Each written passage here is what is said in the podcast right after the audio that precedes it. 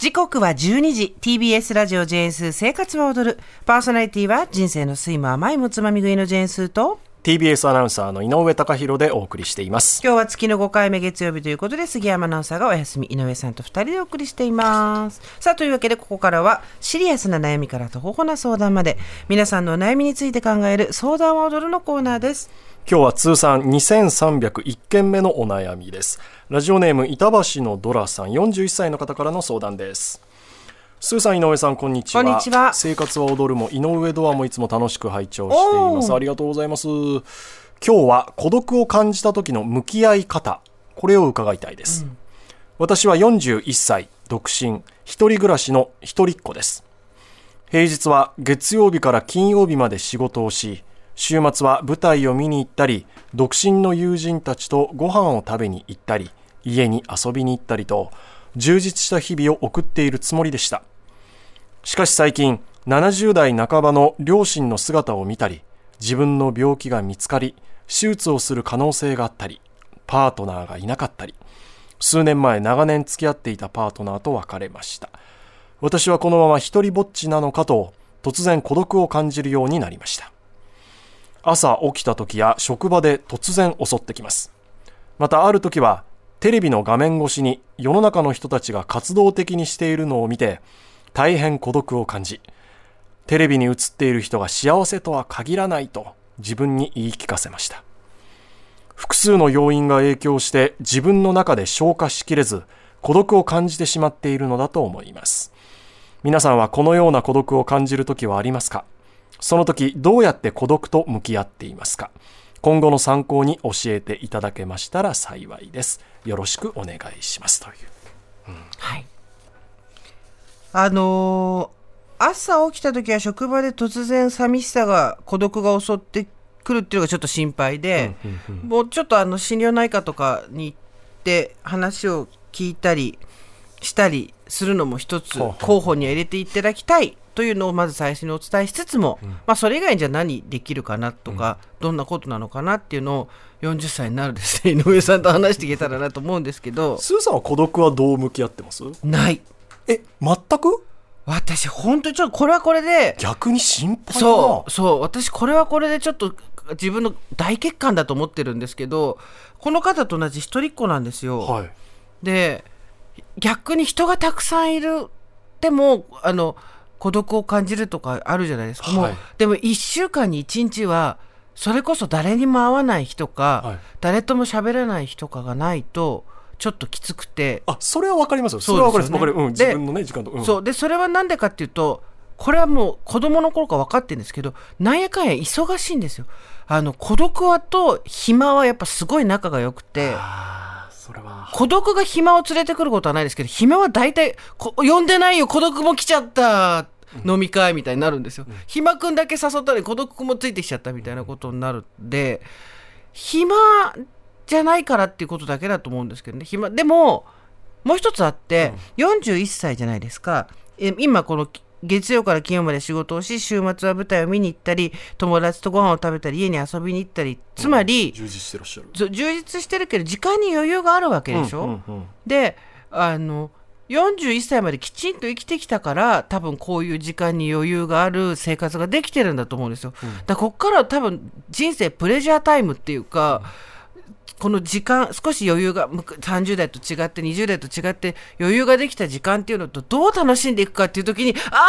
暇くん孤独も連れてきちゃったもん。っていうタイミングなんじゃないのかな。それで言うと孤独って常にある気がする。な孤独を連れてくるというよりも、うん。孤独に目がいっちゃったっていうだけなんじゃないかなと思うんですよね。いや孤独ってどういう状態かっていうとこあっていうか孤独って状態じゃなくて、ん。寂しいとか自分一人しかいなはい。いみたいなことじゃないですか。はで私多分孤独になる山で迷ったら道に迷って一晩過ごすとか言ったら多分孤独になると思うんですよ。だけどそうじゃない場合にならないのはなぜかっていうと多分そのえー、とやることが次から次へとあるからっていうのが一つとあともう一つはあのこのね70代半ばの両親の姿を見たり自分の病気が見つかったり手術する可能性があったりっはいパートナーがいなかったりってこれってこれをねあのダイレクトに孤独っていうちょっと難しい漢字2文字につなげちゃうとどっからほどいていいか分かんない話になっちゃうと思うんですけどもうちょっと柔らかくほぐしていくと多分これ心細さだと思うんですよ。老いていく親っていうのの老いがどんどんこうえー老いていく姿っていうのを一人で受け止めるのが辛いとか、あと、えー自分が病気になって手術をするってなった時にこれを受け止められるか自分一人で乗り越えられるか辛いとか、えーパートナーっていう人がいればこれどっちもシェアできたのになとか。つまりこれって一人だとできるかどうか分かんない心細さっていうことだと思うんですよ。で孤独とはちょっと違う。そうだから孤独と心細さって似てるけど完全一致ではないっていうか心細さって解消できるじゃんなんかいろいろやり方で。だけど孤独って言われるとちょっともうなんかどうやって解決しか分かんないしさっき井上さんが言ったみたいに孤独は常にそこにあるものだってなっちゃうじゃないですか。はいはいで親が年取ってきたっていうことに関してもその手術のことに関しても、うん、と自分一人で抱え込まなかったりあとは知識をつけることで超えられる心細さってあるはずなんですよ。ワイはそうやって生きてきたみたいな感じだけど、これだから暇を作らない方がいいっていう話になるじゃないですか。うんうんだからこれ私、まあ、孤独とはちょっと違うけど例えばなんか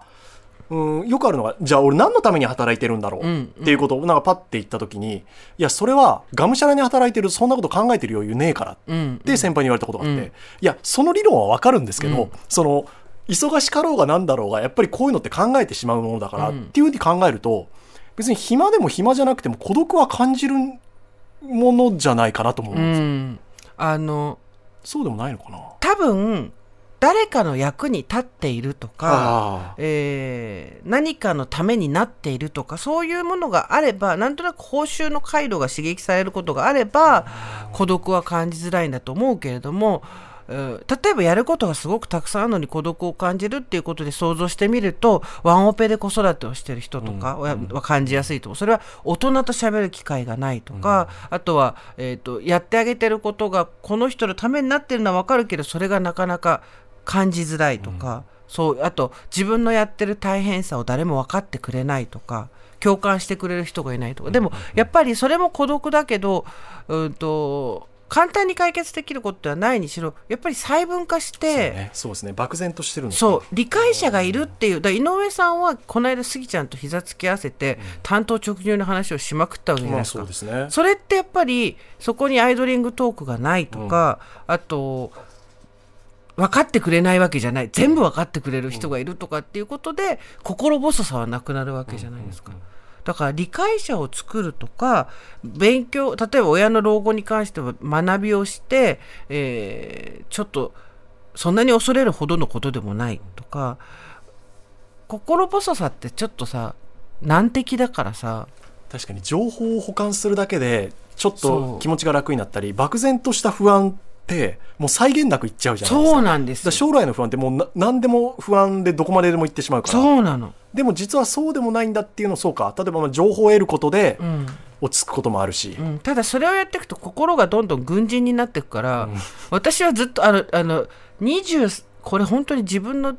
ちょっと得意な例で申し訳ないんですけど、就職して半年で両親がいっぺんに倒れて一人っ子だったんですよ。で23歳して介護給食っていう切り札を使ったんですけどその時点から私多分心がどんどん軍事になる方を手に入れてしまってもうちょっとやそっとのことでは動じないっていうなっちゃったんですけど、ねそう。だだけどこれは楽は楽です、ただあの心が軍事になっていくのでが情緒をこう自分でこうなんだろうなあの揺ら揺らぎに揺らぶらされることっていうのがなかなかなかったんですけど。はえでもいくら武装しても、うん。辛い時は辛いし孤独な時は孤独を感じませんか？ないんですか？それが更年期になってホルモンの揺らぎによってそれがあの再発してきまして14歳みたいっていうので私はそれちょっと楽しんでるんですけど 世界中全員私のこと嫌いみたいになってあ。あ14歳みたいになってる。これがホルモンかってなってる。そうなるんですけどだからで男性も更年期はあるじゃん、あとはいあります。中年の危機みたいなのがあったりとか。そうだからちょうどなんかまず1個は孤独っていうこと自体を一回細分化してみる。うーんで細分化して、僕の細う分、ん、でそれが心細さ。その不安ですもそうじゃん。はい。そうなんです。そうなんです。不安はそうです。まさに。あと心配ですもんそうなの、それも細分化していくとこれ勉強すればとか知ればだいぶ落ち着くことだとか、うん。うん。ここに助けを求めればなんとかなることだとかっていうのが出てきてメランコリックな気持ちになるのも悪くはないんだけど、まあ、心が軍人にはなっていくものの自分をそうやってこう細分化していくことで一個一個対処していくとうーんその不安と孤独に押しつぶされることはないくなるんじゃないかなと思うんだけど、人生のなんかサイクルでこういうのが襲ってくる時期ありますもんね。周りが結婚してるとか出産してあ自分だけ一人なんだとか、うん。で親のことがあってん。自分の体のことがあって、そう。でそれをやっぱりまさに板橋のドラさんも、それを腹を割って話せる人が誰か一人同性の友達とかがいれば、だいぶ違うと思うんですよね。だから週末にね、一緒にご飯食べに行く友人の皆さんそとその話ができるといいようねん。といいですね。なんかやっぱりその不安とか心配孤独とかっていうところを細分化した結果やっぱり分かってくれる人がこのし不安この孤独を分かってくれる人がいないっていうのがあってパートナーが欲しいって思うんだうんかもしれないけど、でもパートナーがいる人はいる人でそういても絶対孤独はあるからそうですね。パートあの孤独ってパートナーがいることで完璧うにん癒せることではないとも思うんですよ。うんであのー隙間なんか少し余裕ができてる生活にっていうのは素晴らしいことなんだと思うんだけど、そのそれによって自分が孤独を感じてしまうんだったら何かを始めるっていうのも一つ手だし。新しいことを始めてる。そう、うん。あの瞬発力が必要なことだったりうんすると考える時間がなくなるんでいいと思いますけどね、運動とかでもあのじじっくり考えるのも大事だけど瞬発力が必要なものをやってちょっと自分の考えをそらすとか、あとはまああの40歳になるあの井上さんを目の前にして言うのもなんですけど、まあまあ、今まで向き合ってこなかったことが目の前うんうにんうん。できてきたっていうのもあるよねう。見えてきたっていうのはありますよね。四十はやっぱその辺ありますか？ありますありますあります。もう僕の周りだと結婚出産も一巡しましたんで、うん。でも意外にそういうその彼ら彼女らと話しててもやっぱり家族がいても孤独だし、うん。家族がいる方がむしろ浮かび上がる孤独があるから,、うんだから隣の芝生は青いじゃないですけど、うん。やっぱり周りのことはいいなって思うし自分だけダメなんだって思いがちだけど、なんかそういう情報共有できるだけでもああそれはそれでみんな孤独なんだなっていううん。なんか落ち着けると思いますけどねそれで。うんあのあれですよね。だからうんと理解してくれる人が欲しい時に、うん。じゃあ何をすればいいかっていうと誰かを心を砕いて理解するっていうことですよね。うん相手をそう心底を相手の視点に立って理解しようとすれば相手もそうしてくれるだろうしどこからかそれは巡ってくることもあるし、自分のことばっかり考えてるからこう内向きになっていくっていうのもあるのか。そう。ん。なんか忙しいことをしたら考えなくなるっていうのもあんまりあのその場しのぎなのかもしれないけどうん。私の友達が30ぐらいの時に言ってたことで本当好きな言葉があってその子は自分とは何なのかとか、えーとその当時の言葉で言うとこじらせっていうのがありましたけど30その子はもっと若かった。私は30もっと後半だったかな、うん。中盤だったかな。だけどその子が30ぐらいでこじらせっていう言葉で当時は言われてたけどそのどうやって自分はこうなのかとか自分はどうなぜダメなのかとか自分とはとか、それを考えてる子があのそそのかされて FX 始めたら自分なんかどうでもよくなってもう一瞬にして自分の財産が増えたり減ったりすることに目を奪われていて FX 始めたら自自意識の病が治ったって言ってて私はその言葉がすごく好きで FX やるのは勧めませんけど結局目の前にそう熱中してあもうより自分自身により気になるものが出てくると、あのそのことは吹き飛ぶって言っててそれも一つの回だなと思うんですよね。確かに。ベクトルを自分に向けない新たなものを作るってことか。だからそういう意味で瞬発力が必要な、うんとか集中力が必要なスポーツはいいかなと思う、何かしらを始めて。ね、そうそうそう。だから自分の孤独を細分化して何が一番の問題なのかっていうのを考えてあの私はこのまま一人ぼっちなのかっていうことがちょっとやっぱまだ漠然としてると思うんだよね。一人ぼっちの何が自分を一番災難でいるのか。でも分かるな。こうやって内向きになると自分の殻に閉じこもるし外に出たくなくなるし、人に会いたくなくなるし、うん。でもそうやって悪循環ですよね。そうそうそう。うん。悪循本当にそれも分かってる心が病気になっちゃうから自分はどうしてるんですか？そういう時は。うーん。今まではねえっとねやっぱり一人うん一人の時間が欲しくなるんで家にあーもう閉じこもろうみたいなことありましたけど、うんうん。今はなるべくまあ外に出るようにはしてますね、うん人に会ったりね。結局そっちの方がメンタルが救われるっていうのはなんとなく分かってきたんですよ。あだ長く寝るとかっていうことよりも、うん。あ別に睡眠時間じゃなくて人に会ったりしてる方があメンタルが結果落ち着くんだなっうんうんていうのはなんとなく分かりましたけど、なるほどね。まあでも分かっててもそうできないのが人間じゃないですか。まあそうですよね。うん人に会うの面倒くさいし、一人でいようってなると、うんでも閉じこもりがちになって孤独を感じるっていうのはすごくよくわかりますね。だから自分が定期的に外で人と会ったり何か理相手を理解しようとか理解してもらえそうとかっていうところに定期的に身を置くシステムを作っといた方がいいのかもねああ、嫌でも行かなきゃいけないね。そうそうそう確かに。習い事でもいいけどそうしないとだって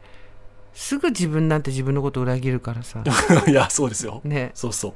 う。でも週末舞台行ったりしてるからね、この人は、うん。そのちゃんと活動的なことをされてるんだなと思いますけどね。多分舞台を見に行ってドアトゥードアで4時間ぐらい、うん、で友達とご飯を食べてもやっぱり4時間ぐらい、うん。だからそれ以外の時間のところでふと感じちゃったりするんだろうねなんかいろいろと考えてしまう年齢とかもあると思うんですけど、うん心細さっていうのをうーん自分で解決する方法を模索しながら人にも頼りそしてちょっとこれはおかしいぞと思ったら心療内科にも行くとなど分散してちょっと解決してみてください。